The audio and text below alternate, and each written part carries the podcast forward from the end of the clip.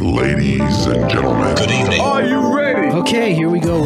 You're listening to the Deal Room Podcast. Join us as we bring you the inside scoop on business sales and acquisitions. Get across trends in the area and hear the industry's best recount their real life tips, traps, and experiences. Now, here's your host, Joanna Oakey. Hi, it's Joanna Oakey here, and welcome back to the Deal Room Podcast, a podcast proudly brought to you by our commercial legal practice, Aspect Legal. Now, today we're stirring things up a bit with another of our special segments. It's time for another thrilling episode of Ask Me Anything.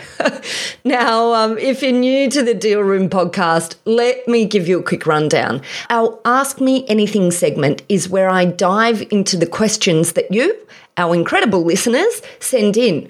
And not just your questions, we also feature queries from our fabulous guests and those interesting nuggets we encounter during our day to day practice. So here's your chance to have your burning questions answered. Email us at podcast at aspectlegal.com.au. We're eagerly awaiting your queries.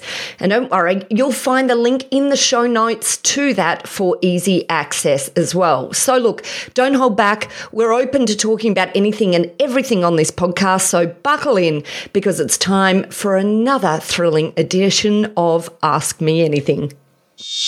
Okay, David, welcome along to the Ask Me Anything section. This is where you get to ask me something. Okay, so David, what did you come um, with today? Throw it at me.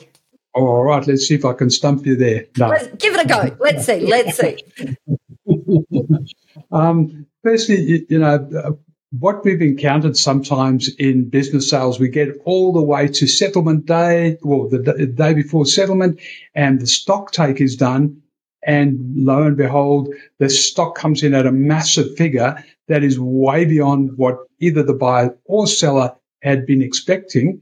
And the, the buyer hadn't budgeted even for such a big number. And, you know, it's just not possible to, to actually settle on that number. Have, have you got any tips on how one could try and get around that roadblock?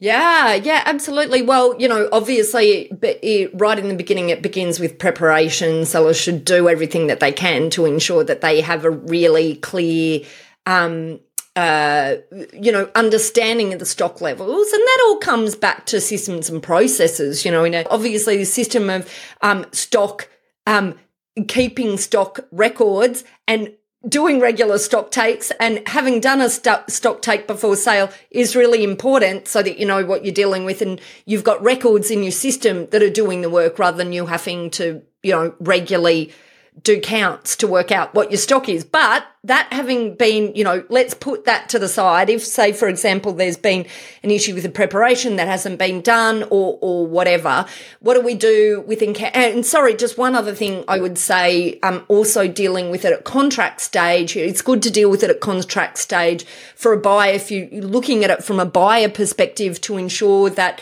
you've got a maximum stock price that you don't, that you're not required to to buy above. And for sellers, it's making sure that there's at least, um, um you know, an agreement as to uh, the amount that a seller, a buyer, sorry, is willing to buy. So all of that should be dealt with up front and in the contract. But if you get to stock take day, and the reality is there's a hell of a lot more stock than, um, than anyone had anticipated and de- and you know dealt with in the contract. I guess you've got um, a number of options.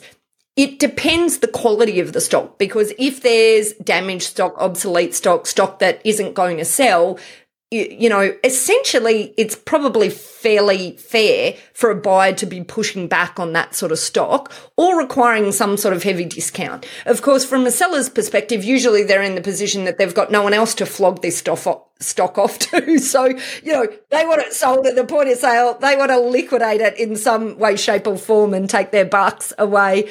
Um, but, but if, if we're looking for creative solutions, I've actually seen lots and used lots and lots of different creative solutions. So some of the ways that we might deal with it is, you, you know, we deal with the stock that's been agreed and then any of the overflow stock, assuming it's good and saleable stock and it's not, you know, too old, um, is uh, some way once, um, or in many instances, I've used a consignment approach where we say, okay, well, we will will effectively leave these additional this additional st- stock with you on assignment and there's going to be an agreement that you'll sell the consignment stock um, in advance of selling any of the other stock so that you and then we have you know a monthly reporting. But of course along with that comes the requirement that there's some sort of management of the uh, of the stock um, counting and sale process within that because of course you need to know what stocks moved so that you can then report on it um, you know so that the buyer can report on it to the seller and that the seller is paid for that consignment stock that's been sold. So that's one approach. Um, uh, another approach is is obviously that the seller finds someone else to sell the excess stock to. But as we all know that um, that is easier talked about than done in many many many instances depending on how specialized um, the stock is. Um, uh, sometimes we use uh, vendor financing components. So it might just be, well, we agree on the certain stock that's there. You pay buyer for what you've agreed um, in advance, but the the the the remainder components, rather than being on consignment, it, it is and consignment, of course, means that the um, seller isn't paid unless that stock is cleared.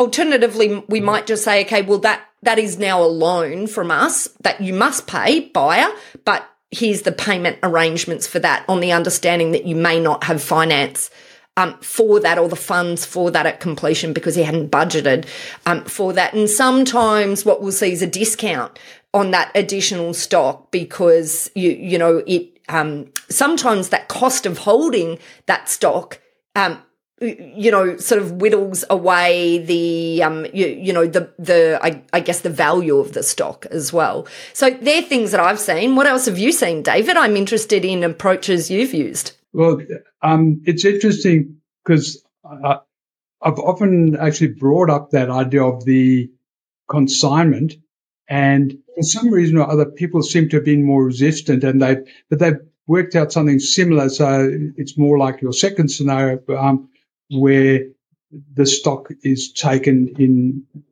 over maybe three or four months at, at a certain amount per month. So um, essentially, they would have had to buy it from suppliers over that time anyway. So um, that vendor becomes the supplier, I guess. So, you know, um, but it's just it's not dependent on a stock take. It's just the amounts divided up.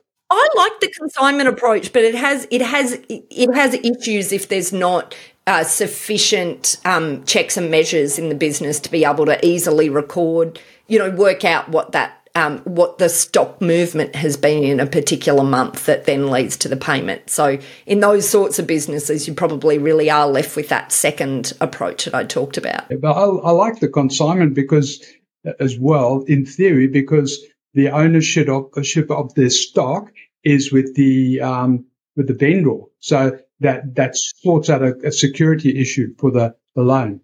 Absolutely, 100%, absolutely. And that is actually the driving force sometimes for using the consignment um, approach. Yeah, absolutely. Because title remains with the um, w- with the seller. Brilliant. Well, that's stock, and we have room for one more Ask Me Anything. So, did you come uh, with anything here else, David, that you wanted to uh, to test me on? so, we, because we're talking about industrial businesses again, so manufacturing, um, up pops the issue of work in progress.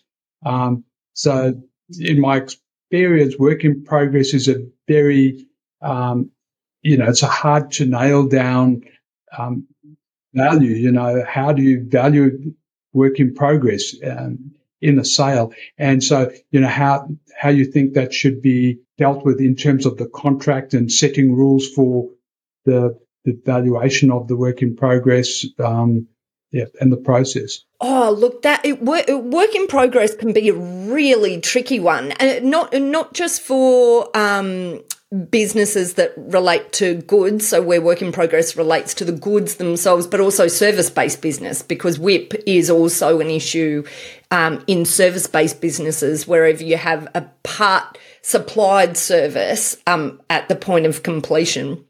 And it is, it's just always this, uh, in each instance, it's about sitting down and understanding how the business works, uh, where the costs have occurred, and when the, when the, um, when the revenue is realized, uh, because some of those in some businesses, that is not a straightforward thing. So there may be milestone payments or there might be part delivery. There might be, in some businesses, there's there's um, there's a clear revenue point, i.e., you know, for manufacturing, the goods are being manufactured and delivered, and that's the revenue point. But at this point of completion, we have part um, partly manufactured goods, and of course, that is a um, that that can be a whole headache in and of itself. I don't think I've got any hard and fast rules other than we just sit down and we have to work out the mechanics for each deal on the basis of how how um, how the business actually works and what their expense and revenue sort of milestones look like.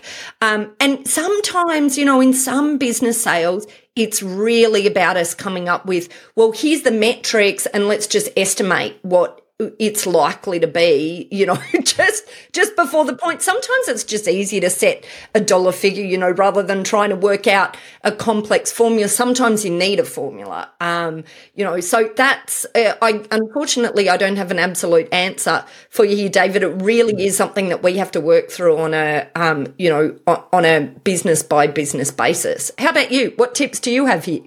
Um, well, what I've seen and what the approach I often use is to say um, to the to both parties, look, that it's not an exact science, and there's going to be need to be a little bit of common sense negotiation around the table. So you might sort of sit down on uh, on settlement day, and hopefully it's there are only two or three jobs that are actually stuck in work in progress phase, and then you'd sort of say to them, okay, let's try and work out percentage wise of this job. You know, um, somebody might have ordered some materials and started to assemble something, but it's still got to have the assembly completed and then it's got to be um, painted and and then shipped and delivered. So where is it and approximately what percentage of the input has been put in by the seller and what percentage of that job has been done by will have to be done by the buyer. So then one might say, okay, the vendor's put in 50% of that. So they'll get 50% of the invoice value and then the buyer will then collect the rest of it, the whole thing. So 50% belongs to the buyer. So, um, and then they've just worked through each of the jobs on the table because it's, you can't get precision on that, you know, it's, it's not exact. Um, the, the, other, the other thing that I have seen is where people have set some rules, um, prior to settlement where they've said, okay, if a job um, has the vendors actually got the order and um, they've they haven't started production, then nothing's paid because the buyer expects to get some some goods, uh, some jobs. If they've um, started the job, it might be 50%. If they've completed the job, but it's still going to be dispatched, they might say 90% belongs to the, the vendor and 10% to the buyer because they've still got to pick and pack and order the courier and so on and send that out. Um, yep. So, and then they just apply the rule at settlement. So based on what the stock is. But uh, yeah, it's not not as you say. It's got to be tailor made to each deal, really, and each business. Yeah, absolutely. And you know, and, and sometimes we see issues come to the fore if, um, you know, if the parties haven't early enough in the piece thought about um, the inter- interplay in all of that of things like customer deposits or prepaid expenses or post completion required expenses um, that you know hadn't initially been thought about by the buyer. So there are, you know, it's just really important to work each of that each of those areas through with a little bit of thought as to what it will actually look like when you're trying to work it out on completion day. Because you certainly don't want to leave it to completion day to work out the mechanics of how that's going to work. Because I can tell yeah, you that shorter ending arguments. Well, that's it for this episode of the Deal Room podcast. We hope you're now primed for your next deal with these pointers and have enjoyed these fascinating insights.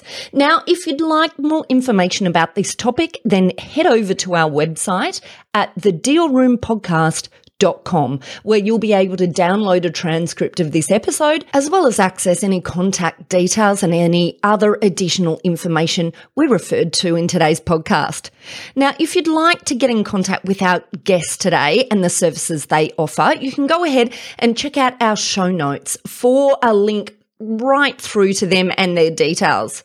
You can also book in directly with our legal legals at Aspect Legal if you'd like to soundboard your next steps, discuss a legal question, or find out more how we can assist, whether that's with buying or selling a business, or perhaps somewhere in between. Now, don't forget to subscribe to the Deal Room podcast on your favorite podcast player to get notifications whenever a new episode is out.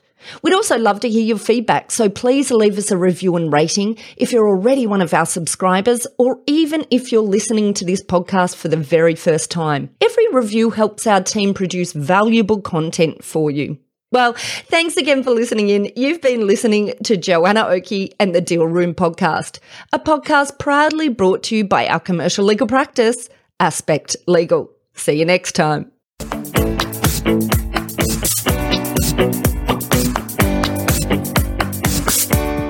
Aspect Legal has a number of great services that help businesses prepare for a sale or acquisition, to help them prepare in advance and to get transaction ready.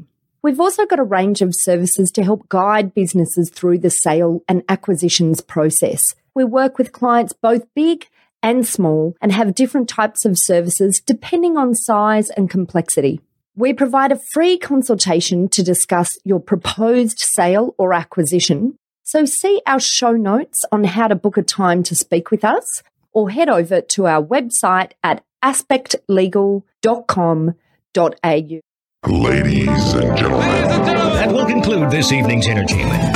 Thanks for listening to the Deal Room podcast. To find out more about this episode and other episodes in the series, check out the show notes or head over to our website at thedealroompodcast.com.au.